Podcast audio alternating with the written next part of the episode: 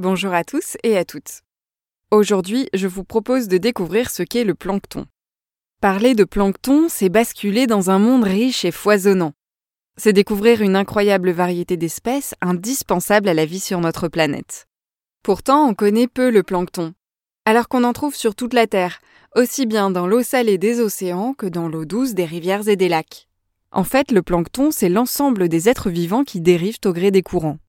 Il existe deux grands types de plancton, le phytoplancton et le zooplancton. Le phytoplancton est composé d'algues microscopiques, majoritairement des diatomées et des dinoflagellés, et de cyanobactéries. Ces noms ne vous disent probablement pas grand-chose, et pourtant ces algues produisent la moitié de l'oxygène que l'on respire.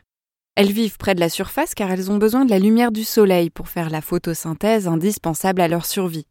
Quand elles meurent, ces algues tombent au fond de l'eau, sédimentent, et c'est ce qui donne, plusieurs dizaines de millions d'années plus tard, du pétrole.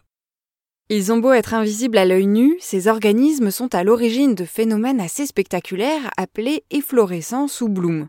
Ces proliférations de phytoplancton colorent les eaux avec des teintes bleues, rouges ou vertes en fonction des espèces.